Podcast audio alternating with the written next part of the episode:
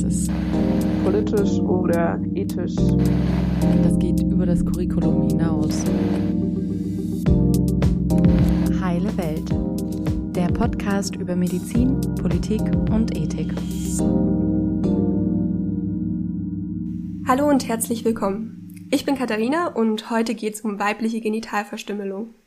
Das ist ein Thema, was spätestens seit Varis Diris Buch Wüstenblume internationale Bekanntheit erlangt hat. Ich persönlich habe zum ersten Mal im Rahmen einer Gynäkologie-Vorlesung davon gehört und schnell war der Entschluss gefasst, dass dies das Thema meiner ersten Folge sein sollte. Heute werden wir erst noch einmal über die Grundlagen reden, also was ist weibliche Genitalverstümmelung überhaupt? Wie verbreitet ist es und welche Folgen kann es haben? Beziehungsweise welche Gründe gibt es dafür? Dann werden wir uns im letzten Teil des Podcasts mit eher handlungsorientierten Fragen beschäftigen, unter anderem, wie Präventionsarbeit geleistet werden kann und welche Unterstützungsangebote Betroffene erhalten können. Einige Zuhörerinnen könnten diese Inhalte als beunruhigend empfinden. Bitte mache dir vorher bewusst, ob du eine Folge zu diesem sensiblen Thema hören möchtest. Zu Gast ist heute Dr. Zerm. Er ist Facharzt für Frauenheilkunde und Geburtshilfe und Mitglied in der Arbeitsgemeinschaft Frauengesundheit in der Entwicklungszusammenarbeit Tropengynäkologie FIDE e.V. Im Rahmen dessen veröffentlichte er Weibliche genitale Beschneidung, Umgang mit Betroffenen und Prävention, Empfehlungen für Angehörige des Gesundheitswesens und weitere potenziell involvierte Berufsgruppen. In diesem Sinne, herzlich willkommen, Dr. Zerm. ähm, Danke. Können Sie uns zu Beginn bitte erklären, was der Begriff weibliche Genitalverstümmelung bzw. Beschneidung beschreibt? Da macht man sich am besten bewusst, wie dieser diese schreckliche Tradition 1998 von der WHO definiert worden ist. Und die lautet so, die Definition, FGM umfasst alle Verfahren, die die teilweise oder vollständige Entfernung der weiblichen äußeren Genitalien oder deren Verletzung zum Ziel haben, sei es aus kulturellen oder anderen nicht therapeutischen Gründen. Das ist also erstmal so die allgemeine Definition und sehr verständlich, dass das äh, sehr allgemein gehalten ist. Und deswegen hat die WHO vier Typen definiert, die sich im Wesentlichen an anatomischen Gegebenheiten orientieren, um einfach ein wenig zu unterscheiden, was im Einzelnen den, der jeweiligen Frau angetan wird. Denn äh, das kann ich aus viel hundertfacher Erfahrung mitteilen, dass im Grunde jede einzelne Frau immer wieder ein anderes Bild äh, vorweist, auf welche Weise ihr das angetan worden ist. Und äh, vielleicht füge ich jetzt äh, diese vier Definitionen, also diese vier Typen oder Formen mit an.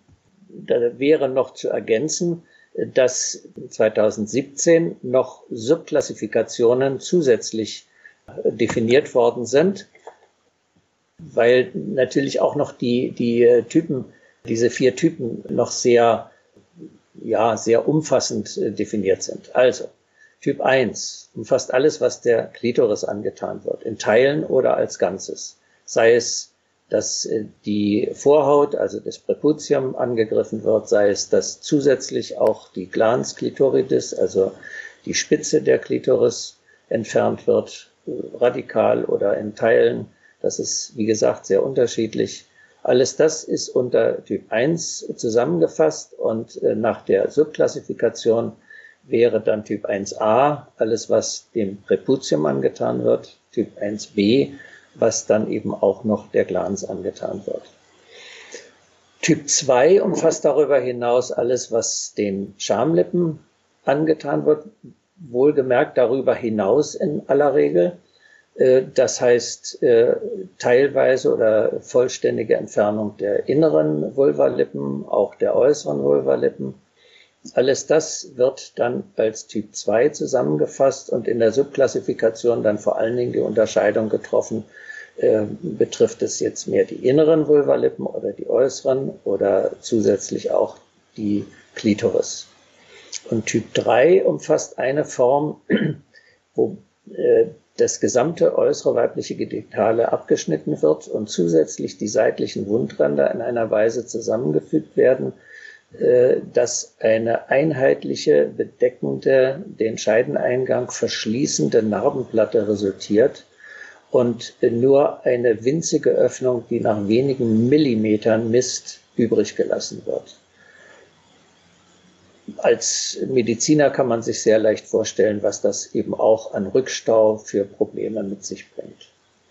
Das ist Typ 3 und wird Infibulation genannt. Äh, Infibulation leitet sich von dem lateinischen Wort fibula ab. Mit dem, diesem Wort haben die alten Römer eine Spange bezeichnet, mit der sie ihre Gewänder über der Schulter zusammengerafft haben. Und meine Vermutung ist, dass bei der Prägung dieses äh, Fachbegriffes äh, diese, diese Geste des Zusammenraffens eine Rolle gespielt hat, ganz sicherlich. Es wird auch pharaonische Beschneidung genannt, vor allen Dingen in einigen Prävalenzländern, also in solchen Ländern, in denen äh, FGM zu einem bestimmten Prozentsatz vorkommt. Und das hat historische Gründe, weil man an Mumien aus der pharaonischen Zeit, ungefähr 5000 Jahre vor unserer jetzigen Zeit, Spuren gesehen hat, die darauf hindeuten, dass äh, diese Frauen, die da eben mumifiziert waren, infibuliert worden sind. Und Typ 4 Vollens bezeichnet eigentlich alle diejenigen äh, Phänomene, die von Typ 1 bis 3 nicht, äh, äh, nicht beschrieben worden sind. Und da sind äh, also auch ganz schreckliche zusätzliche Maßnahmen mit drin enthalten, mit Ausbrennen, Verätzen, Durchbohren und so weiter, wo äh, man eben schon ableiten kann aus diesen Beschreibungen, dass da auch die Vagina mit einbezogen ist. Das sind also zunächst mal die äh, vier Typen. Nicht bitte von äh, Schweregraden sprechen, denn wenn man sich klar macht, was das im Einzelnen bedeutet für die betroffenen Frauen, dann verbietet es sich schon aus Respekt und ethischen Gründen davon Schweregraden zu sprechen. Jeder einzelne dieser Formen ist schlimm genug. Mhm. Ja, ergänzend ist vielleicht noch festzustellen, dass im Umgang mit den Betroffenen der Begriff Beschneidung zu bevorzugen ist, da er kein Urteil enthält und ähm, der Begriff Verstümmelung genutzt wird bei der Aufklärung nicht Betroffener um jene Praktik nicht zu verharmlosen. Dann äh, wollte ich Sie als nächstes fragen, wie verbreitet denn weibliche Genitalverstümmelung überhaupt ist. Ja, seit 2016 haben wir die äh, im Grunde sehr bedrückende Zahl von über 200 Millionen betroffener Frauen weltweit. Vorher haben wir von 130 bis 150 Millionen gesprochen. Das war schon unfassbar viel genug. Äh, aber es sind eben durch bestimmte statistische äh, Zusatzinformationen eben äh, mehr geworden und das hat dann die WHO und UNICEF veranla veranlasst, das auf diese schreckliche Ziffer im Grunde dann hochzurechnen. Und man muss wissen, dass zusätzlich jedes Jahr inzwischen geht man davon aus, über vier Millionen Mädchen dazukommen. Das ist erschütternd. In jeder Stunde einige tausend. Rein statistisch gesehen. Und es ist ein weltweites Phänomen, das sich äh, im, im sozusagen periäquatoriellen Gürtel der Erde von Mittelamerika über Subsahara-Afrika, allerdings einschließlich Ägypten und Sudan, insbesondere über den vorderen Orient bis nach äh, Südostasien erstreckt, wo praktizierende äh, Ethnien und Länder existieren, äh, wo Frauen das angetan wird.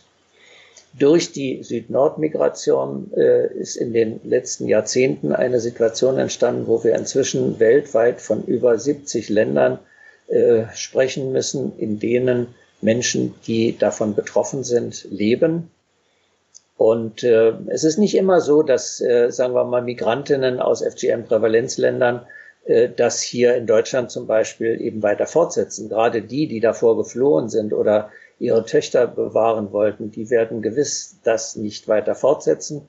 Aber gerade die, die vor Jahrzehnten nach Deutschland gekommen sind, die halten gerne so im Sinne eines Diaspora-Effektes an den Traditionen und Bräuchen fest, die sie äh, in ihrer Herkunft, äh, in ihrer Herkunftsregion erlebt haben. und lassen davon äh, nicht ab, äh, hinterfragen das auch nicht. Und da geht die meiste Gefahr eigentlich aus. Nicht so sehr von denen oder äh, in einem äh, höchstens in einem Bruchteil der Fälle, aber nicht so sehr von denen, die jetzt in den letzten 10, 20 Jahren zu uns gekommen sind. Das will ich gerne auch nochmal festhalten. Mhm. Ähm, wie sieht das denn dann konkret hier in Deutschland aus? Wie viele Menschen sind denn hier davon betroffen? Also wir gehen äh, nach den jüngsten äh, Hochrechnungen auf Basis des Statistischen Bundesamtes über Menschen, die aus Prävalenzländern zu uns gekommen sind, davon aus, dass über 70, 75.000 betroffene Mädchen und Frauen in Deutschland leben. Ferner müssen wir auch, aber das ist sicherlich äh, der unterste Rand der Zahl, äh, wo eine große Dunkelziffer da noch draufkommt, auf jeden Fall. Denn zum Beispiel nur als ein Aspekt werden diejenigen, die die deutsche Staatsangehörigkeit bekommen haben, gar nicht mehr mitgezählt, auch wenn sie natürlich weiterhin lebenslang davon betroffen sind. Und äh, ein weiterer Aspekt in dem Zusammenhang ist, dass wir äh, davon ausgehen müssen, dass in jedem Jahr einige tausend Mädchen zumindest gefährdet sind, in Deutschland gefährdet sind, auch betroffen zu sein. Wobei man wissen muss, das geschieht alles in, im Untergrund, also im Verborgenen. Wir haben keine offiziellen Statistiken darüber. Wir haben auch, obwohl wir ein äh, sehr äh, gutes Gesetz gegen FGM seit 2013 haben, den Paragraphen 226a Strafgesetzbuch, bisher keine Anklage und schon gar keine Verurteilung, anders als in Frankreich. Würden Sie bitte, um den Vorgang zu veranschaulichen, von dem wir hier reden, exemplarisch mal einen üblichen Ablauf einer genitalen Verstümmelung beschreiben? Ja, äh, da muss man vielleicht voranschicken, in welchem Alter passiert das. Das ist ja eine häufig gestellte Frage, die auch äh, sehr interessant in dem Zusammenhang ist. Und da muss man sagen, das ist sehr, sehr unterschiedlich. Es gibt äh, Länder oder äh, Regionen in Ländern, in denen das bereits in den ersten Lebenstagen passiert. Dazu zählen zum Beispiel Äthiopien und äh, früher Eritrea. Ich sage deswegen früher, weil in Eritrea erfreulicherweise dieser Brauch bis auf wenige Prozentpunkte fast vollständig überwunden ist. Und äh, äh, dann auch in Westafrika, in einigen äh, Ländern Westafrikas wird auch im Babyalter beschnitten. Äh, manchmal kann sich das auch bis in die Pubertärzeit äh, hin äh, erstrecken, also dass erst 12, 13, 14-jährige Mädchen beschnitten werden und das dann schon auch als Hochzeitsvorbereitung. Äh, FGM ist häufig verknüpft mit einem weiteren menschenrechtswidrigen Brauch, nämlich dem der Heiratung von unmündigen Kindern mit äh, älteren Männern. Und dann wird das als solche eine äh, äh, Hochzeitsvorbereitung dieser Zwangsverheiratung dann äh, ausgeführt. In Westafrika sehr gerne sogar als Zweitbeschneidung, während dann im äh, Kindesalter, im Babyalter nach Typ 1 beschnitten wurde, dann eben nochmal ganz radikal nach Typ 2, damit das Mädchen sozusagen auch äh, heiratsfähig ist. Je radikaler sie beschnitten ist, desto höher ist ihr Brautwert und äh, das spielte alles eine Rolle. Die häufigsten Altersgruppen sind allerdings so in der Mitte des ersten Jahrzehnts, vierte, sechste, achte Lebensjahr. Aber das ist also sehr unterschiedlich. In aller Regel findet eine solche Beschneidung in einer Hütte oder draußen auf dem Felde statt von einer Beschneiderin. Es gibt Regionen, da gehört Eritrea dazu, wo es gar keine Beschneiderinnen gibt, wo also die älteren Frauen im Dorf das untereinander familiäre gegenseitig äh, ausführen. Aber sonst sind es ältere Frauen im Dorf, die eine hohe äh, Reputation haben, deren Rat gesucht wird, die eben auch äh, gut äh, entlohnt werden für ihre Tätigkeit. Häufig sind sie eben auch noch Traditional Birth Attendants, also das heißt so traditionelle Geburtshelferinnen, wo man nicht allzu viel davon erwarten darf weil sie haben einfach viele Geburten mitgekriegt und wissen dann ungefähr, wie es lang geht. Das ist ihre Qualifikation. Und das sind oft diejenigen, die dann eben auch als Beschneiderinnen fungieren. Und ähm, die machen das ihr Leben lang. Und dann kommt ihre inzwischen alt gewordene Tochter, wenn sie verstirbt, äh, auch an diesen Platz und so weiter von Generation zu Generation. Es werden regelmäßig auch weitere Frauen mitkommen, mindestens vier, die dann jede eine Gliedmaße eisern festhalten, damit das Kind äh, sich nicht rühren kann. Und äh, dann äh, liegt das Kind entweder auf dem Boden oder auf dem Schoß der Mutter oder äh, von der Beschneiderin. Und dann nimmt sie irgendetwas, was schneidet. Eine Glasscherbe, eine Schere, ein äh, Beschneidungsmesser, ähm, alles Mögliche, was halt gerade zur Verfügung ist und äh, schneidet dann äh, den Teil ab, der ihrer örtlichen, dörflichen, regionalen äh, Tradition entspricht. Das kann eben, sagen wir mal, im, im geringsten Falle äh, dies, die Vorhaut sein, das Präputium. Das kann eine unvorstellbar radikale Ausschneidung des vollständigen sichtbaren Teils der Klitoris sein. Das kann zusätzlich eben dann auch die äh, inneren Vulvalippen äh, umfassen und äh, vor allen Dingen zum Beispiel in Ländern wie Somalia oder Sudan kann es dann eben noch äh, dazu kommen, dass die seitlichen Wundränder nach Abtrennen des gesamten äußeren Genitale auch noch zusammengefügt werden. Wie werden sie zusammengefügt? Ganz häufig mit dem, was die Natur in diesen wärmeren Ländern der Erde reichlich zur Verfügung stellt, nämlich diese Dornensträucher haben mehrere Zentimeter lange spitze Dornen, die werden gesammelt und werden dann durch äh, die Wundränder äh, so zu, durchgesteppt, dass die äh, Wundränder dann zusammengeheftet werden. Oder man drückt Stöckchen von beiden Seiten gegen die Wundränder und bindet die dann vorne und hinten zusammen. Was auch noch zusammengebunden wird, sind die Beine für vier bis sechs Wochen in dem Falle der Infibulation. Und äh, das ist eigentlich unsäglich, wenn man sich vorstellt, dass in dieser ganzen Zeit, dieser vielen Wochen, ja, Stuhl und Urin sich durch diese zusammengebundenen, zusammengequetschten Beine irgendwie auch noch entleeren muss. Und man fragt sich manchmal, wie es sein kann, dass überhaupt ein einziges äh, Mädchen auf Anhieb zusammenheilt. Das kommt vor, es kommen aber auch Vereiterungen vor, wo das Ganze wieder auseinandergeht, wenn das entdeckt wird. Dann wird das Mädchen wieder neu zusammengenäht, äh, äh, aber eben in dieser Art, wie ich es beschrieben habe. Und wenn es nicht entdeckt wird, dann ist das Erschrecken groß, wenn das Kind dann mit 12, 13 Jahren verheiratet werden soll. Man stellt fest, sie ist ja gar nicht rein, das heißt, sie ist gar nicht verschlossen, denn offen ist ein Schimpfwort. Und dann muss sie halt als Vorbereitung zur äh, Verheiratung äh, dann nochmal zusammengenäht werden nur um in der Hochzeitsnacht von dem Mann, von dem Zwangsehemann dann wieder aufgeschnitten zu werden, auf irgendeine Weise, auch wiederum mit irgendwas, was gerade zur Verfügung ist. Oder dieser Mann macht so lange Penetrationsversuche, bis er vielleicht nach Wochen dann erfolgreich ist, unter unsäglichen Schmerzen für das Mädchen und äh, es wird eben diesen Männern auch beigebracht von Kindesbeinen an, wenn das dann soweit ist, dann musst du auch sofort penetrieren, weil sonst könnte das ja wieder zusammen äh. Narkose gibt es selbstverständlich keine äh, und äh, irgendwelche Heilung auch nicht, Heilmittel.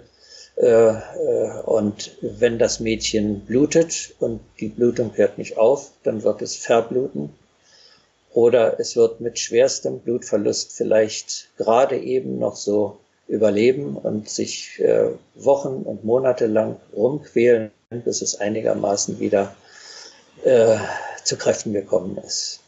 Und das Gleiche, diese gleiche Gefahr, die geht natürlich auch von der mangelnden Hygiene aus. Äh, jeglicher Verbreitung von Infektionen ist Tür und Tor geöffnet durch diese Prozeduren. Und auch da kann es äh, über Lokalinfektionen, lokale Vereiterung weit hinausgehen. Äh, Blut und Urin sind ja äh, ideale äh, Nährböden für das äh, Angehen von äh, Infektionen, das Verbreiten von Bakterien. Und die können dann weiter aufsteigen in den Harntrakt bis in die Nieren hinein. dort chronische Nierenbeckenentzündungen auslösen bis hin zur Urämie und damit zu einem späten Versterben dann auch.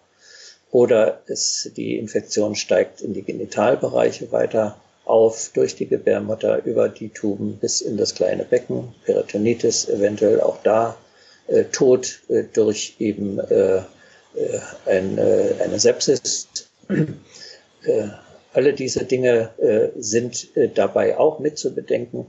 Selbstverständlich ist FGM auch ein fördernder Faktor für die Ausbreitung solcher Seuchen wie HIV-Aids, Hepatitis und auch lokale äh, Infektionen, Tetanus äh, und so weiter, äh, die auf diese Weise auch verbreitet werden können. Und äh, ja, da habe ich jetzt erstmal nur den Akt geschildert, aber es gehört zur ganzen Wahrheit dazu, dass den Mädchen wochenlang, monatelang vorgegaukelt wird, der schönste Tag und der wichtigste Tag ihres Lebens naht. Es wird ein großes Fest geben es wird, du wirst im Mittelpunkt stehen, du wirst gefeiert werden und du kriegst viele Geschenke und so weiter. Die kriegt, kriegt das Mädchen wahrscheinlich auch. Aber was es dann erlebt, dass es hingeführt wird auf, an einen Ort, dunkle Hütte, draußen auf dem Feld, auf einem Stein vielleicht, da wird sie das Schlimmste erleben, was sie in ihrem ganzen Leben nicht mehr vergessen kann. Und äh, spätestens dann ist ihr klar, dass das alles eigentlich eine große Lüge war. Aber was dann sozusagen als ehernes Gesetz doch darüber steht, ist, in unserer Gesellschaft, in der du lebst, hast du keine andere Chance, außer dass du beschnitten bist, dann kannst du verheiratet werden und nur als verheiratete Frau kannst du Teil der Gesellschaft werden. Und wenn du das nicht hast, dieses Attribut, dann gehörst du nicht dazu, dann wirst du ausgestoßen, wirst verachtet, wirst äh, ja ähnlich wie eine Prostituierte angeschaut, weil du bist ja nicht rein. Das ist also äh, so die Begleitmusik. In vielen Dörfern wird während dieser äh, Vorgänge, das sind ja meistens nicht nur ein Mädchen, sondern 10, 20, 30 auf einmal, wird im Dorf lautstark gefeiert mit Trommeln und Musik und Tanz und so weiter.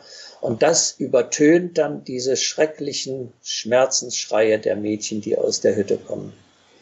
Äh, das ist die Realität, die, die man sich da durchaus äh, vorstellen muss in dem Zusammenhang. Und danach wird das völlig verstörte Mädchen wieder zurückgeführt, wird um, umfeiert und äh, äh, kann eigentlich gar nicht mitkriegen. Es ist so von diesem entsetzlichen, unsäglichen Schmerz betäubt, dass es im Grunde gar nicht mitkriegt, was da weiter passiert. Und es braucht Wochen und Monate, um einigermaßen sich zu erholen. Es gibt viele Beschreibungen, die äh, die Mädchen vor einer solchen Prozedur als unbeschwert, wie wir halt Kinder kennen, äh, beschreiben.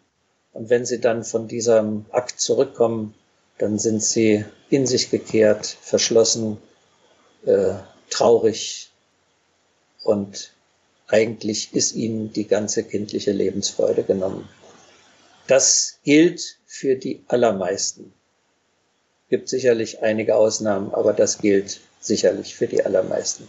Ich habe kaum eine Frau erlebt in meiner Sondersprechstunde, wo ich inzwischen bei fast 600 äh, Frauen bin, die ich betreut und auch begutachtet habe, äh, kaum eine, die äh, nicht mit Albträumen an diese, äh, an dieses furchtbare, unvergessliche Erlebnis zurückdenken muss.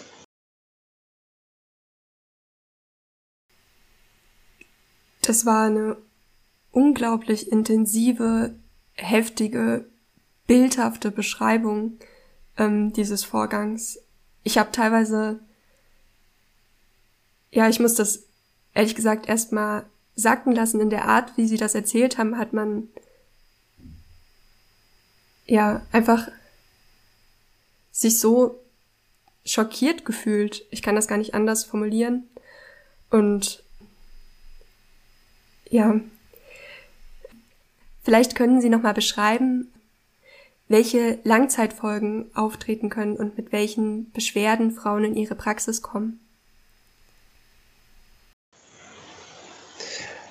Also die Sondersprechstunde, die ich anbiete, ist ja eine im Zusammenhang mit dem Asylverfahren. Äh, und äh, deswegen ist es nicht in dem Sinne eine gynäkologische Sprechstunde, wo Frauen mit Beschwerden herkommen. Aber selbstverständlich bekomme ich bei jeder einzelnen dieser Frauen auch mit, was sie ansonsten an Beschwerden sozusagen, äh, was sie seitdem das passiert ist, mittragen. Und jetzt muss man sich klar machen, dass diese Frauen noch nicht mal genau wissen, was ihnen wirklich präzise angetan wird. Also ob die, äh, das Präputium fehlt, ob die Klitoris fehlt, ob Teile der äh, inneren äh, Vulvalippen fehlen, das weiß sie nicht genau. Weil die wenigsten nehmen Spiegel zur Hand, wie das hier in unserer aufgeklärten Gesellschaft dann hin und wieder eben doch häufiger mal ist, dass man dann schaut, wie sieht's denn da aus? Sondern das, alleine das ist eigentlich schon fast tabu. Und darüber zu reden ist ohnehin ein Tabu. In den Herkunftsländern, in den Herkunftsgesellschaften spricht man äh, ganz allgemein über Sexualität nicht. Das ist vergleichbar mit den Zuständen, die ich als Jugendlicher noch hier in Deutschland erlebt habe, wo die Leute rot angelaufen sind am Kopf, wenn auch äh, nur irgendwie so ein Wort wie Scheide oder Penis oder sonst was im Gespräch fiel. Äh, also das sind äh, Zustände, die wir Gott sei Dank einigermaßen, ich will es einschränkend sagen, einigermaßen überwunden haben. Aber in den äh, Prävalenzländern ist das eben noch längst nicht überwunden. Und noch viel schärfer gilt dieses Schweigegebot äh, bezüglich FGM. Darüber redet man einfach nicht. Noch nicht mal zur Freundin, Schwester, Mutter, sonst wem. Und ähm, das bringt mit sich, dass man eigentlich auch wenig über sich selber weiß wenig über Zusammenhänge weiß. Und da muss ich noch auf etwas ganz Wichtiges weiteres hinweisen, nämlich diese ganz merkwürdige psychologische äh, Dissoziation zwischen dem Brauch der Tradition der weiblichen Genitalbeschneidung, ich sage es jetzt mal eben in dieser vorsichtigen Form, wie man das gegenüber Betroffenen sagen würde, äh, auf der einen Seite, die von den Anwendergesellschaften als wichtiger Teil ihrer Kultur angesehen wird, das auf der einen Seite, und sämtliche Folgen, die wir als aufgeklärte Menschen äh, unmittelbar natürlich in Zusammenhang bringen, wenn ein Mädchen zum Beispiel verblutet oder an einer Infektion stirbt oder sonst irgendwie beschädigt ist oder eben auch psychische Traumata und das eigentlich fast flächendeckend äh, davonträgt. Das hat alles mit dieser äh, quasi geheiligten Tradition nichts zu tun, sondern wenn ein Mädchen eine halbe Stunde nach der äh, Prozedur stirbt, dann ist es ihr Schicksal gewesen, dann hat es Allah oder Gott oder wer auch immer so gewollt, hat aber nichts mit FGM zu tun. Also das ist ein ganz wichtiger Punkt, dass man sich diese Dissoziation klar macht und die lässt sich in der Tat nur dadurch überwinden, dass Menschen aus der gleichen Ethnie, die eben in ihrer Information, in ihrer Erziehung schon vorangeschritten sind, ihren eigenen Mit, äh, äh, Mitmenschen äh, klar machen, was die anatomischen, physiologischen und so weiter äh, Fakten und Folgen sind. Und dann hat das auch ein dermaßenes Gewicht, dass viele auch im Dorf, wenn sie eine solche Informationsveranstaltung äh, gehört haben, sagen, wenn wir das, das gewusst hätten, dann hätten wir schon längst aufgehört. Das als kurzer Vorspann, um deutlich zu machen, wie wenig die betroffenen Frauen häufig selber über sich Bescheid wissen. Nicht alle. Es gibt schon einige, die wissen einiges. Die wissen auch über ihre Traditionen und was, worauf es da ankommt, also welche Teile des weiblichen Genitales äh, abgeschnitten werden. Aber viele wissen eben gar nicht und schon gar nicht präzise. Und dann kann es natürlich sein, dass Sie sagen, seitdem ich beschnitten wurde, habe ich furchtbare Schmerzen während der Periode. Dann fällt das manchmal aber mit der Menarche, also der Zeit, wo zum ersten Mal die Periode aufgetreten ist, zusammen, rein äh, lebensgangmäßig. Und wir wissen selbstverständlich, dass es unbeschnittene Frauen gibt, die auch unter heftiger Dysmenorrhoe leiden. Insofern ist es manchmal schwierig, die von den Frauen geäußerten Beschwerden wirklich äh, in den ursächlichen Zusammenhang zu bringen mit FGM. Wenn man untersucht, dann findet man häufig äh, da, wo weggeschnitten worden ist, auch Narben, Narbenwülste, Narbenauf, äh, ähm, äh, oder sowas, Zysten, alles Mögliche kann da sein. Und das kann auch berührungsempfindlich sein. Aber sie können auch sozusagen sehr glatt und gut verheilte Befunde haben. Und die Frauen sind hoch berührungsempfindlich. Und das ist nicht verwunderlich, denn wir wissen heutzutage aus der Traumaforschung, aus der äh, somatischen Traumaforschung, wie äh, einmal, vor allen Dingen in, in, in der Frühzeit des Lebens, einmal erlittene schwere traumatische äh, Verletzungen dazu führen, dass zum Beispiel das Genitale, zum Beispiel bei Vergewaltigung oder kindlichem Missbrauch und so weiter, dass äh, dieser ganze Bereich eine enorm abgesenkte Schmerzschwelle hat und äh, manche eben noch nicht mal das Annähern einer Hand, eines Fingers ertragen können, geschweige denn eine Berührung selber. Sie können auch sich beispielsweise dann nicht auf ein Fahrrad setzen. Sie können nicht mehrere Minuten lang ohne Schmerzen auf einem Stuhl äh, ruhig sitzen. All das sind äh, häufige Folgeerscheinungen, die da auftreten können. Das Wichtigste aber ist eigentlich die, das psychische Trauma, dass äh, Schlafstörungen, Albträume, äh, Flashbacks und so weiter auftreten. Alles typische Symptome für eine posttraumatische Belastungsstörung.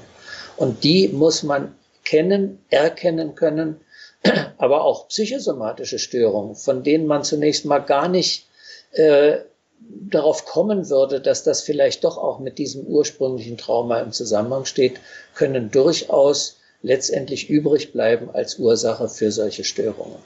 Also das Spektrum ist sehr, sehr breit gestreut äh, von äh, Beschwerdeklagen, wo man im Grunde ganz, ganz schonend und vorsichtig den Frauen sagen muss, ja, aber das haben auch Frauen, die nicht beschnitten worden sind und das wird wahrscheinlich nicht im Zusammenhang mit FGM stehen. Auf der anderen Seite bis hin zu dem viel häufigeren Fall, wo man eben dann auch den Frauen irgendwo deutlich macht, erklärt, dass da in der Tat ein Zusammenhang ist mit dem erlittenen Trauma ursprünglich. Und je massiver zum Beispiel, wie bei der Infibulation, dann eben auch der Scheidenausgang versperrt ist, umso massiver sind dann auch äh, Rückstauphänomene mit allen pathologischen Folgen, die ich schon geschildert habe. Also es ist sehr, sehr, sehr differenziert und es äh, lohnt sich, wenn man wirklich für die Frauen hilfreich sein will, es lohnt sich, da sich hineinzuarbeiten, um dann eben auf jede neue Variation, auf jede neue individuelle Konstellation äh, angemessen und, und sinnvoll und hilfreich eingehen zu können. Danke für Ihre ausführlichen Erklärungen. All das lässt nun für mich eine große Frage offen. Ähm, warum wird denn weibliche Genitalverstümmelung praktiziert? Ja, das ist natürlich eine zentrale Frage, die auch sehr polemisch manchmal gestellt wird. Äh, von Ihnen selbstverständlich nicht, aber ich weiß das aus der aus den 20 Jahren öffentlicher Diskussion, die ich äh, mitgemacht und miterlebt habe, äh, wie das dann eben auch zu einem äh, ja irgendwie heimlichen Rassismus auch führt, wo man sich da unheimlich moralisch überlegen führt, weil wir machen ja solche schrecklichen Sachen nicht und wie können denn diese barbarischen Völker sowas durchführen? Um vielleicht dem gleich mal was aus den Segeln zu nehmen, Wind aus den Segeln zu nehmen. Ähm, es hat auch in Mitteleuropa, im deutschsprachigen Raum, gerade am Ende des 19. Jahrhunderts, Anfang 20. Jahrhunderts durchaus auch Fälle von Genitalverstümmelung gegeben unter der hehren, unter dem hehren Vorwand, man würde damit äh, äh, so damals als Krankheiten angesehene Phänomene wie Nymphomanie und äh, Selbstbefriedigung, Masturbation oder sonst was, was man eben als krankhaft angesehen hat, würde man damit heilen können. Aber auch Sterilität und alles Mögliche hat, äh, hat man geglaubt, könnte man äh, damit äh, beseitigen. Das heißt also, das ist gar nicht so weit davon entfernt. Und wenn wir in manche äh, ästhetisch äh, äh, plastischen Praxen äh, schauen heutzutage in unseren Großstädten, äh, wo gegen äh, Tausende von Euro korrigierende, angeblich korrigierende Operationen angeboten werden, dann äh, gerade für mich als jemand, der sich da eingearbeitet hat, äh, sehe ich da eigentlich wenig Unterschied äh, zu den verschiedenen Formen von weiblicher Genitalverstümmelung. Dies nur am Rande. Äh, aber äh, was, was sind die Gründe? Nun, äh, wir haben ja gesehen, es ist ein Jahrtausendealter Brauch, ganz gewiss. Und wo er zuerst entstanden ist, wie er sich verbreitet hat, wissen wir alles nicht. Was wir aber ganz deutlich erkennen können, ist, dass letztendlich den Frauen durch Abschneiden von Körperteilen die Möglichkeit abgeschnitten werden soll, Sexualität erle äh, zu erleben und schon gar sie zu genießen. Das schon gar nicht. Also es ist eine ganz klar äh, frauenunterdrückende, sexualunterdrückende Praxis, die gedient hat über die Jahrtausende hin, dass die Frauen sozusagen den Männern zu Diensten waren und als Objekte gedient haben und das auch verinnerlicht haben, dass das ihre Rolle ist. Und dazu gehört dann eben auch eine solche Praxis.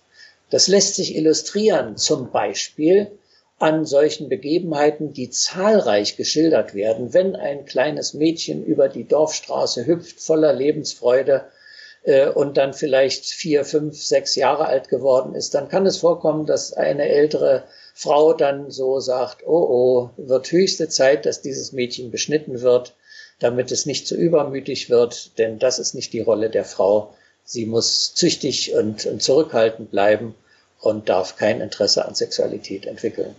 Schon gleich im Kindesalter. Also das, das sind Reaktionen, die stecken in den Menschen über hunderte von Generationen drin und werden ebenso weiter tradiert. Und das Ganze wird dann ideologisch überbrämt, überhöht damit, dass eben nur eine beschnittene Frau verheiratet werden kann. Und in einer patriarchalisch frauenunterdrückenden Gesellschaft, wo die Frau, wenn es hochkommt, eine zweitrangige Rolle spielt, äh, kann sie in die Gemeinschaft der Gesellschaft nur dadurch aufgenommen werden, dass sie verheiratet ist. Auch da haben wir die Parallele, wenn wir in Deutschland, in Mitteleuropa so zwei, dreihundert Jahre zurückgehen und äh, einige weitere Jahrhunderte auf jeden Fall, dass auch da eine ehrbare Frau nur eine verheiratete Frau war. Eine nicht verheiratete Frau war ausgestoßen aus der Gesellschaft. Und wenn es denn um Krankenpflege ging zum Beispiel, ja, wo die Frauen natürlich unverheiratet bleiben sollten, damit sie sich 100 Prozent ihrer Aufgabe widmen konnten, dann kriegten die eine Haube auf den Kopf, weil eine verheiratete Frau war daran zu erkennen, dass sie eine Haube trug. Deswegen heute noch der Ausspruch unter die Haube kommen. Und äh, da ist die Parallele. Das heißt, äh, Damals war auch nur eine verheiratete Frau geachtet, so wie es eben heute in den Prävalenzgesellschaften immer noch ist. Das Ticket, um verheiratet zu werden, und zwar in dieser Passivform Form wohlgemerkt, das ist die Beschneidung. Das heißt, ohne Beschneidung keine Verheiratung, keine, kein Anteil an der Gesellschaft, keine gesellschaftliche Anerkennung ausgestoßen sein. Das ist eine ganz simple Geschichte und damit eben auch keine Perspektive, keine Zukunft. Und deswegen sage ich in jedem Vortrag, den ich zu diesem Thema halte, es ist ein Akt liebender Fürsorge, wenn die Großmutter oder Mutter dafür sorgt, dass die Tochter beschnitten wird, weil sie das weiß, es gibt keinen Ausweg in dieser unserer Gesellschaft, außer wenn ein Mädchen beschnitten ist. Sonst hat es keine Lebensperspektive. Das kann man getrost vergleichen mit der Einführung der Schulpflicht hier in Mitteleuropa, wo ja natürlich auch die Menschen sich von dem Gedanken leiten ließen, äh, die Kinder sollen mal eine Perspektive im Leben haben, sollen mal die Grundlage haben, dass sie irgendwie ein, ein anerkanntes Leben führen können. Und genau das treibt die Großmütter und Mütter eben auch um. Das Mädchen muss das haben, weil es sonst nicht, äh, existieren, nicht überleben kann in unserer Gesellschaft. Und natürlich, ist, ich habe oft so dann ein Gegen, äh, Gegenrede gehört, ja, aber die wissen doch, was das für schreckliche Schmerzen sind, was, was man den Mädchen da zumutet, haben es doch selber durchgemacht. Vielleicht ist das alles äh, Sadismus, dass sie das einfach weitergeben wollen, was sie selber erlitten haben.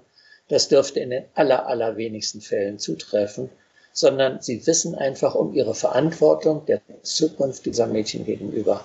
Und solange sich gesellschaftlich an dieser nach äh, unterdrückenden äh, Rolle der Frau gesellschaftlich in den, in den Vorstellungen, in den Köpfen der Menschen nichts ändert, solange wird dieser Brauch auch weiter fortgesetzt werden. Das ist ein ganz wichtiger Punkt, dass man sich das klar macht. Natürlich kommen da ganz viele Argumente, teilweise äh, völlig absurder Art dazu.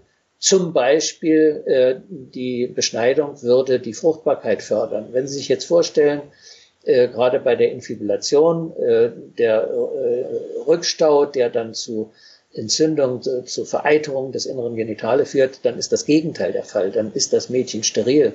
Und das ist in Gesellschaften, wo die Frau sowieso nur drei Existenzberechtigungen hat, nämlich Kinder kriegen, äh, Sexualobjekt für den Mann zu sein und die Haushalt, den Haushalt zu führen, also Haushaltshilfe zu sein, dann ist das ein entscheidender Faktor, der für sie dann nicht mehr zur Verfügung steht, nämlich Kinder zu kriegen. Und da kann sie sich einen Strick nehmen und, äh, und aufhängen. Da ist sie nichts mehr wert in ihrer Gesellschaft. Also so praktisch ist das. Und äh, man könnte da ganz viele Argumente bringen. Eins fällt mir jetzt noch ganz wichtig ein, äh, gerade bei der Infibulation nochmal drauf zu sprechen zu kommen, das wird als rein und schön angesehen. Das ist, wenn da einfach eine, eine äh, glatte Narbenhaut existiert und keine Falte, nichts da ist, das ist ästhetisch und das ist ein Schönheitsideal. Dem muss man folgen. Und da, da äh, ist sehr, sehr viel Fingerspitzengefühl nötig im, im Dialog dann den Menschen deutlich zu machen, was man noch darüber denken könnte. Nicht von oben runter verurteilen, damit wird man nichts erreichen, sondern nur eine Verfestigung der Positionen erleben, äh, sondern äh, wenn man wirklich wertschätzend auf Augenhöhe äh, miteinander ins Gespräch kommt, was ist denn dein Ziel? Wir alle haben als Eltern das Ziel, dass es unseren Kindern gut gehen möge. Das ist doch selbstverständlich. Und dann kann man sich darüber unterhalten, welche Möglichkeiten, welche Mittel sind besonders äh, erfolgversprechend, um äh, den Kindern eben auch wirklich äh, diese gute Zukunft zu ermöglichen, die sie brauchen. Und gerade, ich will das noch, noch äh, kurz abrunden, äh, gerade äh, Migrantinnen, die hier nach Deutschland kommen, denen kann man natürlich klar machen, dass die Mädchen hier den Druck nicht mehr haben, beschnitten zu, äh, zu sein, wenn sie einen Partner haben wollen sondern ganz im Gegenteil. Es wird vielleicht eher sogar ein Negativmerkmal sein, was auch nicht gerecht ist, weil äh, ob ich jetzt irgendwie nur noch ein halbes Ohr oder einen, einen, äh, einen äh, beschädigten Arm habe oder ob ich eben beschnitten bin, deswegen bin ich doch als Mensch trotzdem genauso viel wert. Also da das an Partialmerkmalen äh, festzumachen, das wäre der pure Rassismus. Äh, und äh, das, das äh, sollte auf jeden Fall mitbekämpft werden. Also das, das muss man ihnen sagen, selbst wenn eben, sagen wir mal, ein Mädchen hier in zweiter Generation einen Jungen in zweiter Generation heiraten will, dann braucht auch der Junge nicht mehr darauf zu achten, dass seine künftige Frau beschnitten ist, weil das ist hier einfach nicht Thema. Und das kann man denen gerne sagen. Aber es gibt eine Situation, die von der deutschen Asylpraxis äh, gefördert wird, die dazu führt, dass die Mütter sehr wohl äh, sehr dringend ihre Töchter doch beschneiden lassen wollen. Und zwar folgendermaßen. Nehmen wir eine junge Mutter aus Somalia, die eine Tochter hat und hier in Deutschland über Jahre in der Schwebe hängt, wird sie nun bleiben dürfen oder nicht.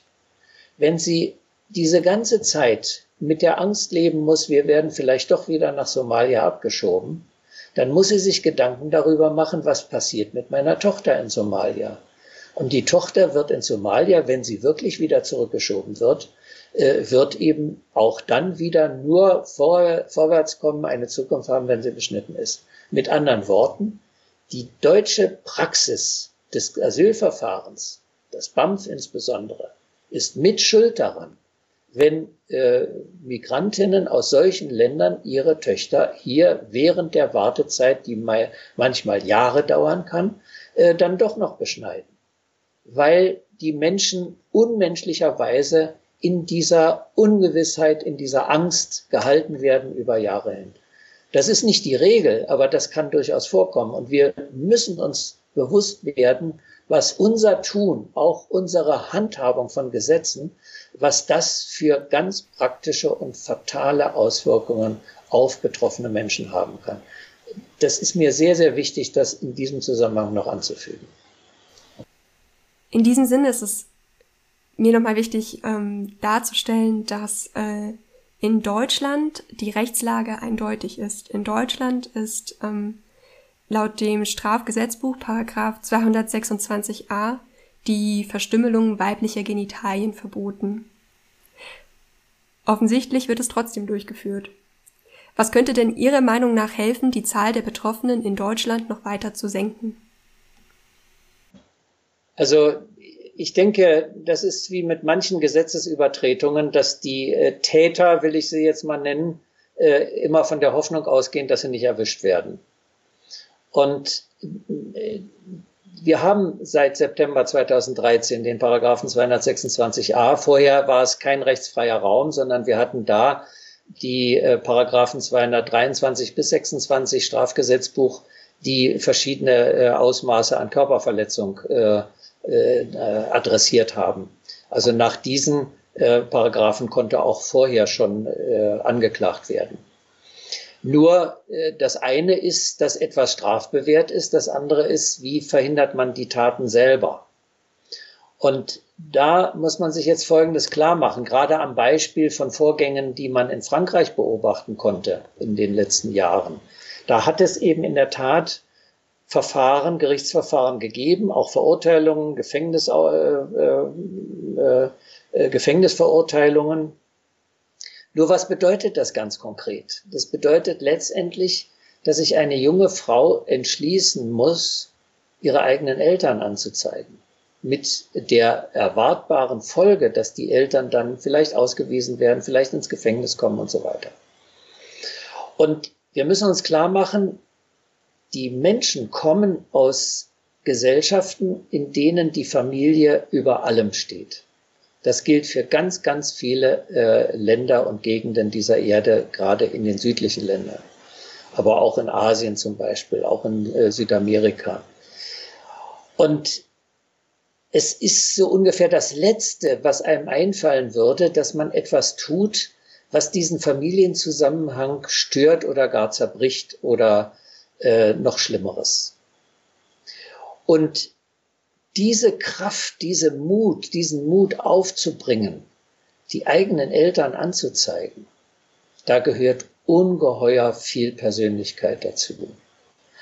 Und letztendlich wäre das eigentlich nur dann möglich, und das ist mein Appell, den ich damit verbinde, wenn diese jungen betroffenen Mädchen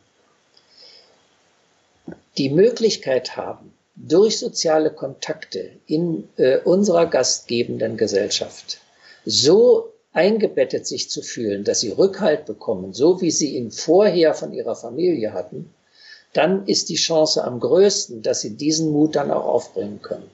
Wenn sie eine, eine gute Freundin oder gar einen Freundeskreis haben oder auch äh, die eine oder andere ältere Persönlichkeit, die ihr den Rücken stärkt oder so. Das wäre eine Voraussetzung, um diesen psychologisch unendlich hohen Schritt zu leisten, dann eben gegen die eigene, gegen das eigene Blut, will ich jetzt mal ganz dumm äh, formulieren, aber so wird es ja von dort empfunden, äh, anzugehen und da eben dann ein, ein Verfahren auszulösen. Und ich habe äh, so eine Handvoll äh, an, äh, Anfragen oder Mitteilungen gehabt, wo mir Menschen am Telefon gesagt haben, ja, ich habe gehört, da und da in der und der Familie in, in der Stadt X, äh, da soll jetzt eine Beschneidung stattfinden. Und dann habe ich äh, ein paar Tipps gegeben, wie man sich da verhält, äh, was man beachten muss und so weiter. Und regelmäßig habe ich dann irgendwie nichts mehr davon gehört. Das ist im Sande verlaufen, weil selbstverständlich jedes Gerichtsverfahren in Deutschland bedarf gerichtsfester Aussagen beziehungsweise Beweise. Beweise, wenn keine physischen Beweise erbracht werden können, dann müssen es eben Zeugenaussagen, gerichtsfeste äh, Aussagen sein. Und daran mangelt es bisher eben ständig. Und deswegen hat es bisher auch noch keine Verfahren gegeben. Das heißt, die juristische Keule ist die, die wir als letzte sozusagen schwingen sollten, sondern das Wichtigste ist, das zeigen auch die Erfahrungen des Kampfes gegen, zur Überwindung von FGM in den Prävalenzländern.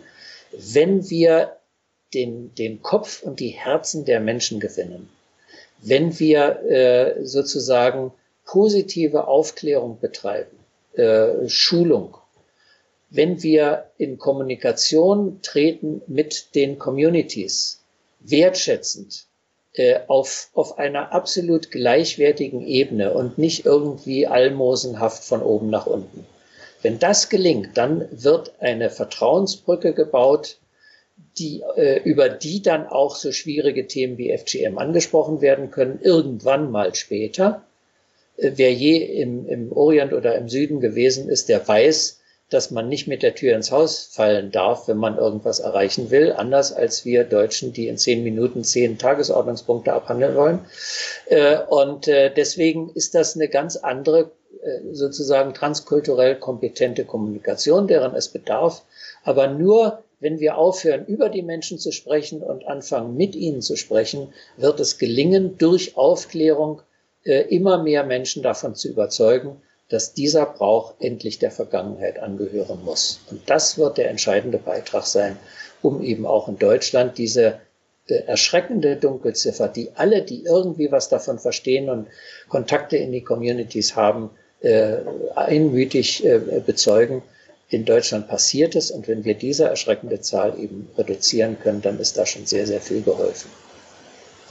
Und natürlich zum Beispiel in den, äh, in den geburtshilflichen Abteilungen, wenn äh, Frauen zur Geburt kommen, die ganz offensichtlich eben von FGM betroffen sind, dass man regelmäßig nach der Geburt sich mit denen zusammen, auch mit irgendwelchen Familienangehörigen, die relevant für die Frauen sind, im schlimmsten Falle auch psychologischen Druck auf die Frauen ausüben können, mit denen sich zusammensetzen, insbesondere wenn ein Mädchen geboren wurde, und deutlich machen, wie wichtig das ist, dass das Mädchen unversehrt bleibt und dass wir hier in Deutschland einfach großen Wert darauf legen, äh, auf die Gesundheit und Unversehrtheit der Kinder.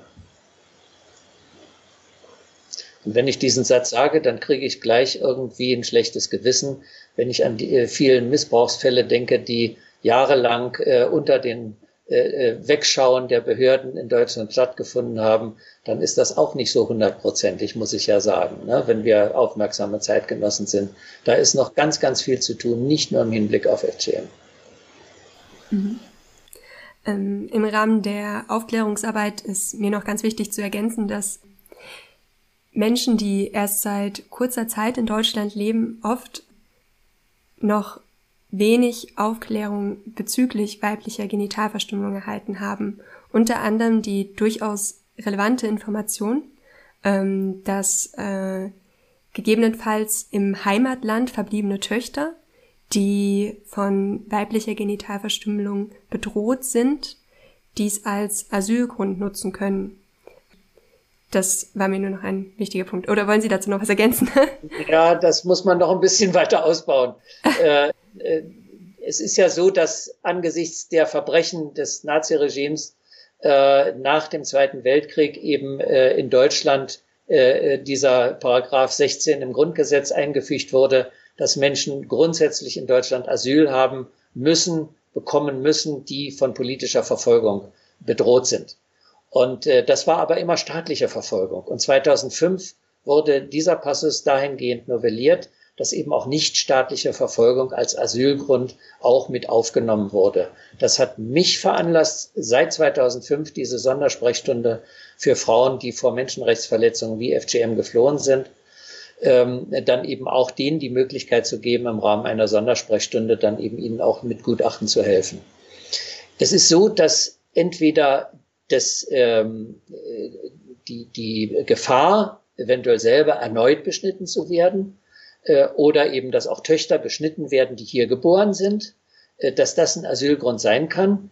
Äh, es ist aber anders, als Sie es gerade gesagt haben. Wenn eine Frau zum Beispiel geflohen ist und eine Tochter im Herkunftsland zurückgelassen hat, dann hat sie, dann bangt sie ja jede Minute darum, dass diese Tochter auch nachkommen kann, damit sie vor dieser Gefahr gerettet wird. Und was tut der deutsche Staat? Der äh, tut sich erstmal schwer, dieser Frau überhaupt eine äh, Asylanerkennung zu verleihen. Und wenn, erst wenn die Asylanerkennung äh, stattgefunden hat, dann darf sie hergehen und darf einen Antrag auf Familienzusammenführung, sprich also Nachzug des, der Tochter stellen und das zieht sich oft über Jahre. Und in der Zwischenzeit passiert es leider Gottes immer wieder, dass die Töchter dann eben doch von irgendwelchen Verwandten beschnitten worden sind.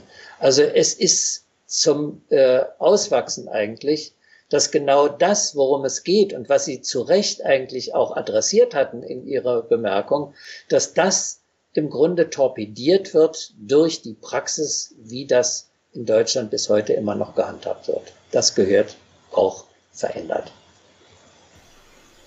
Okay. Ähm, danke für die Klarstellung. So, angesichts der fortgeschrittenen Zeit, vielleicht ähm, kurz nochmal die Frage. Viele Frauen erleben in Deutschland durchaus irritierende oder sogar verstörende Kontakte zu medizinischem Fachpersonal. Was läuft denn da so falsch, beziehungsweise was könnte man denn den Menschen an die Hand geben, dass sie ihren Umgang verbessern könnten? Also das eine ist sicherlich die äh, völlig verängstigte Situation der Menschen, die hier ganz neu in einem völlig fremden Land mit völlig fremder Sprache äh, anfangen, Fuß zu fassen.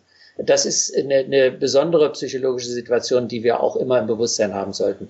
Aber viel wichtiger ist, und das treibt mich seit 20 Jahren um, äh, dass ich beitragen möchte dazu, dass immer mehr Fachpersonal, das sind äh, meine Kolleginnen äh, im medizinischen Bereich, insbesondere auch im frauenärztlichen Bereich, aber eben auch in vielen anderen Berufen, die mit äh, von FGM betroffenen Frauen zu tun haben, dass die möglichst differenziert und möglichst auch wertschätzend den betroffenen Personen gegenüber, nicht der Praxis gegenüber, äh, wertschätzend äh, informiert werden, dass sie ein, eine solide Wissensgrundlage über die verschiedenen Aspekte dieses schrecklichen Themas haben.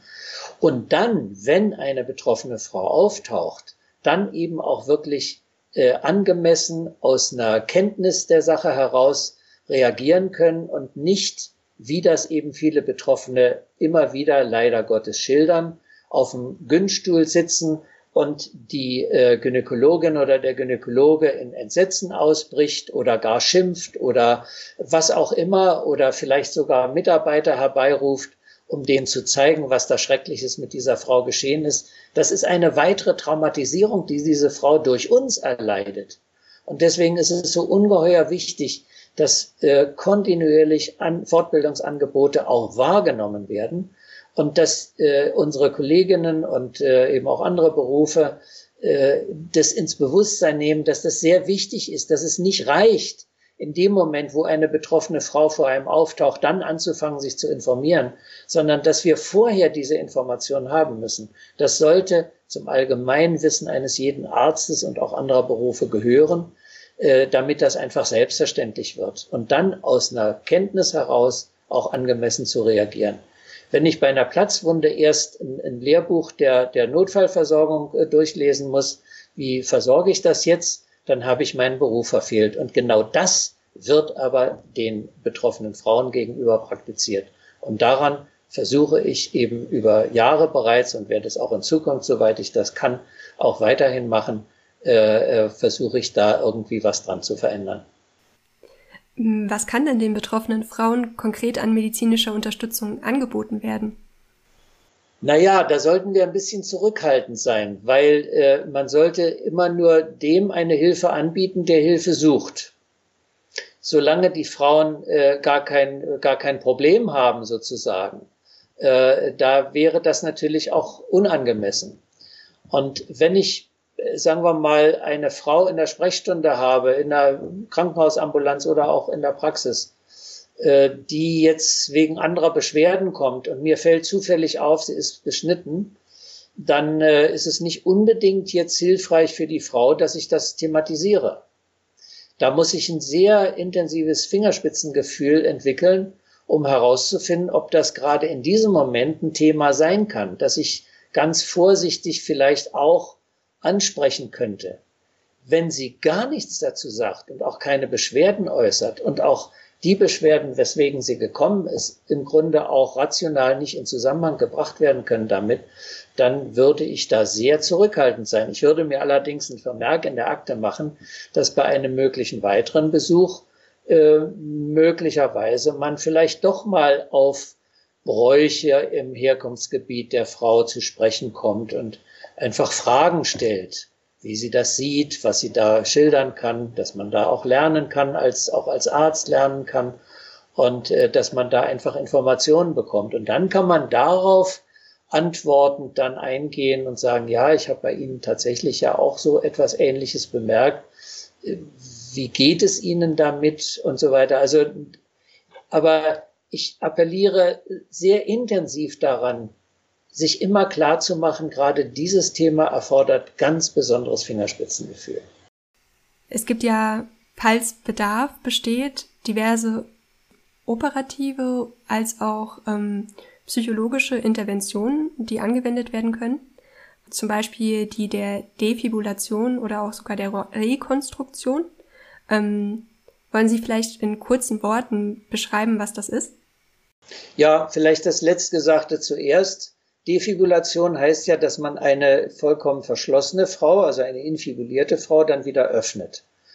Das ist ein Eingriff, der relativ einfach, operationstechnisch relativ einfach ist. Selbstverständlich muss das in Narkose passieren, um die Frau nicht zu retraumatisieren. Also entweder ist es eine PDA äh, oder ähm, eine Vollnarkose.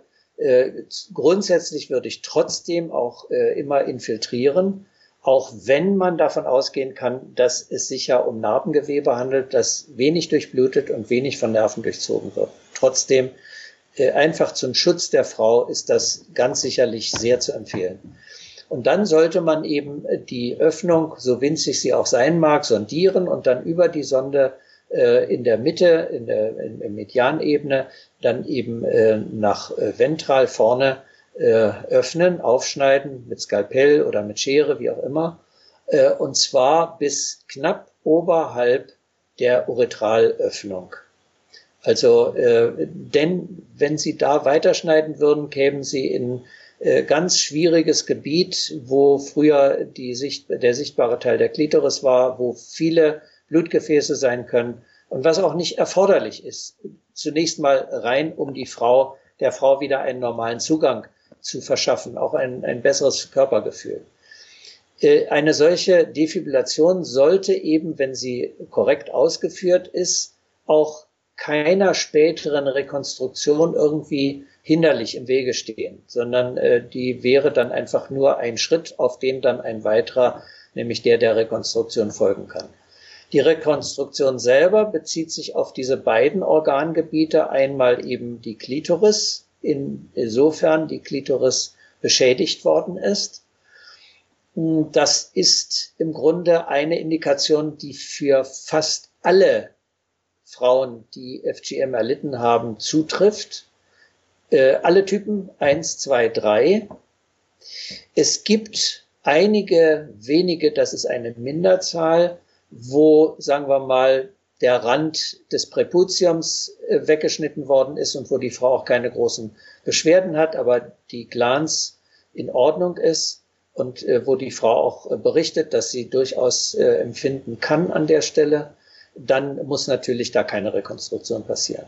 Aber wenn der Klitoris stumpf, wie viel auch immer abgeschnitten sein mag, wenn der eben unter Narben vergraben ist, dann kann man in einer sehr subtilen Operation äh, diesen Klitorisstumpf wieder auf Hautniveau heben, befreien, äh, zugänglich machen, um dann funktionell der Frau äh, die, äh, die Funktion der Klitoris wieder zurückzugeben, was möglich ist.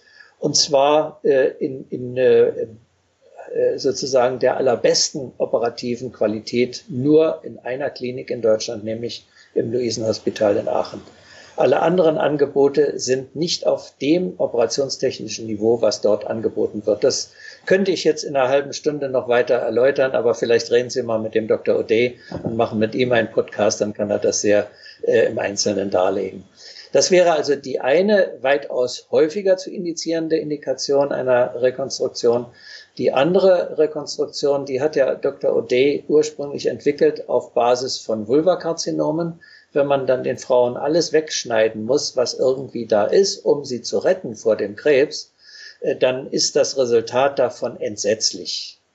Und äh, über Jahrzehnte, ich bin über 40 Jahre Frauenarzt und ich kenne den Schmerz, den man immer empfunden hat, wenn man Frauen, die auf diese Weise verstümmelt wurden, äh, dann eben äh, ja so, so wenig äh, positiv helfen kann. Und alle Versuche, die dann in der Vergangenheit gemacht wurden, die waren im Grunde wenig, wenig hilfreich, manchmal sogar noch, noch äh, schmerzhafter für die Frauen als vorher. Mit einem Wort, O'Day hat zehn Jahre geforscht, seine ganze Habilitationsarbeit darauf konzentriert, um ein ganz neues Verfahren zu entwickeln, wie man aus einer benachbarten Heberegion äh, ziemlich ähnlich geartete Hautareale gewinnen kann, gestielt mit Gefäß- und Nervenstiel äh, und das dann so äh, äh, transponieren, dass daraus dann neue äh, Vulvalippen geschaffen werden. Und die Ergebnisse, das kann ich kurz zusammenfassend sagen, sind einfach umwerfend äh, dass man damit tatsächlich ein, ein Körperbild der Frau zurückgeben kann, das sehr, sehr naturnah ist und was für sie von größter Bedeutung ist, denn wir alle leiten ja von unserer Eigenwahrnehmung, körperlichen Eigenwahrnehmung auch einen Teil unseres Selbstbewusstseins ab, unserer Selbstachtung, unseres Selbstgefühls. Und das ist ein wichtiges Motiv auch für den Kollegen Ode gewesen, um an dieser äh, Aufgabe zu arbeiten und das zu perfektionieren. Also das einfach nur als Hinweis, Indikation für diese letztgenannte, weitaus aufwendigere Operation ist eher nicht so häufig. Das ist äh, sozusagen, im, das äh, liegt im Sinn der Sache. Äh, aber die Frauen, für die das dann eben äh, dann äh, indiziert wird, die profitieren enorm davon. Das ist also ganz wichtig. Äh, und warum sollte man den Frauen Mittelmäßiges anbieten, wenn man weiß, dass es an einer Stelle einfach exzellent gehen kann? Und ich denke, das haben sie verdient. Sie haben sowieso schon so viele Traumatisierungen und Benachteiligungen in ihrem Leben erlebt. Das sollten sie dann wirklich äh, auf bestem Niveau angeboten bekommen. Hm, dann danke für diese spannenden Erläuterungen. Angesichts der Zeit werde ich zwei Aspekte, die man noch im Umgang mit betroffenen Frauen im Hinterkopf behalten sollte, selber ganz kurz zusammenfassen. Zum einen, und das ist einfach nur, um sich das nochmal bewusst zu machen. Man sollte auf gar keinen Fall die Prozedur in ein Krankenhaus verlagern, um die Hygiene zu verbessern. Und das zweite ist, dass nach einer Schwangerschaft oder Geburt, wo es zu einer Defibrillation gekommen ist, auf gar keinen Fall wieder reinfibuliert werden sollte. Also es sollte nicht wieder zugenäht werden. In diesem Sinne hätte ich eine letzte Frage an Sie, Dr. Zerm. Hätten Sie Empfehlungen für eine Beratungsstelle, an die man sich als Betroffene oder auch als medizinisches Personal bei Fragen wenden könnte? Also auf der einen Seite gibt es die Website äh, www.kutairi.de, äh, ein Wissensportal, wo ganz viele auch aktuelle Informationen äh, ständig äh, angeboten werden. Das ist sicherlich eine gute Hilfestellung. Und dann haben wir in Deutschland das Netzwerk Integra, wo seit 2005 sich zunehmend mehr, inzwischen sind so um die 40 Organisationen zusammengeschlossen haben als Netzwerk, äh, Organisationen, die an der äh, äh Überwindung von FGM arbeiten und insbesondere natürlich auch äh, die betroffenen Frauen unterstützen und betreuen möchten. Und äh, über äh, Integra kann man da natürlich auch äh, immer Informationen erhalten, wenn man sich äh, per Mail oder wie auch immer an äh, dieses Netzwerk wendet. So, damit wären wir dann schon am Ende dieser für mich echt intensiven Folge angelangt. Ich danke Ihnen, Dr. Zerm, herzlich für das spannende und äußerst informative Interview und natürlich für Ihr Engagement auf dem Gebiet. Ähm, für weitere Informationen könnt ihr wie immer gerne unsere Website besuchen. Dort sind dann entsprechende Materialien verlinkt. Weil mir ein Satz von Dr. Zerm, den ich gelesen habe, besonders ans Herz gegangen ist, möchte ich mit diesem gerne die Folge beenden. Und zwar, eines sollte in einer zivilisierten Gesellschaft immer gelten. Die grundsätzliche, bedingungslose Achtung vor dem anderen Menschen. Das schließt insbesondere in einer Untersuchungssituation würdewahnendes Verhalten obligat mit ein. Dann danke ich euch fürs Zuhören und bis zum nächsten Mal. Das war Heile Welt, der Podcast über Medizin, Politik und Ethik. Wenn ihr immer auf dem Laufenden bleiben wollt, dann folgt uns auf Social Media oder schaut auf unserer Webseite heileweltpodcast.com vorbei.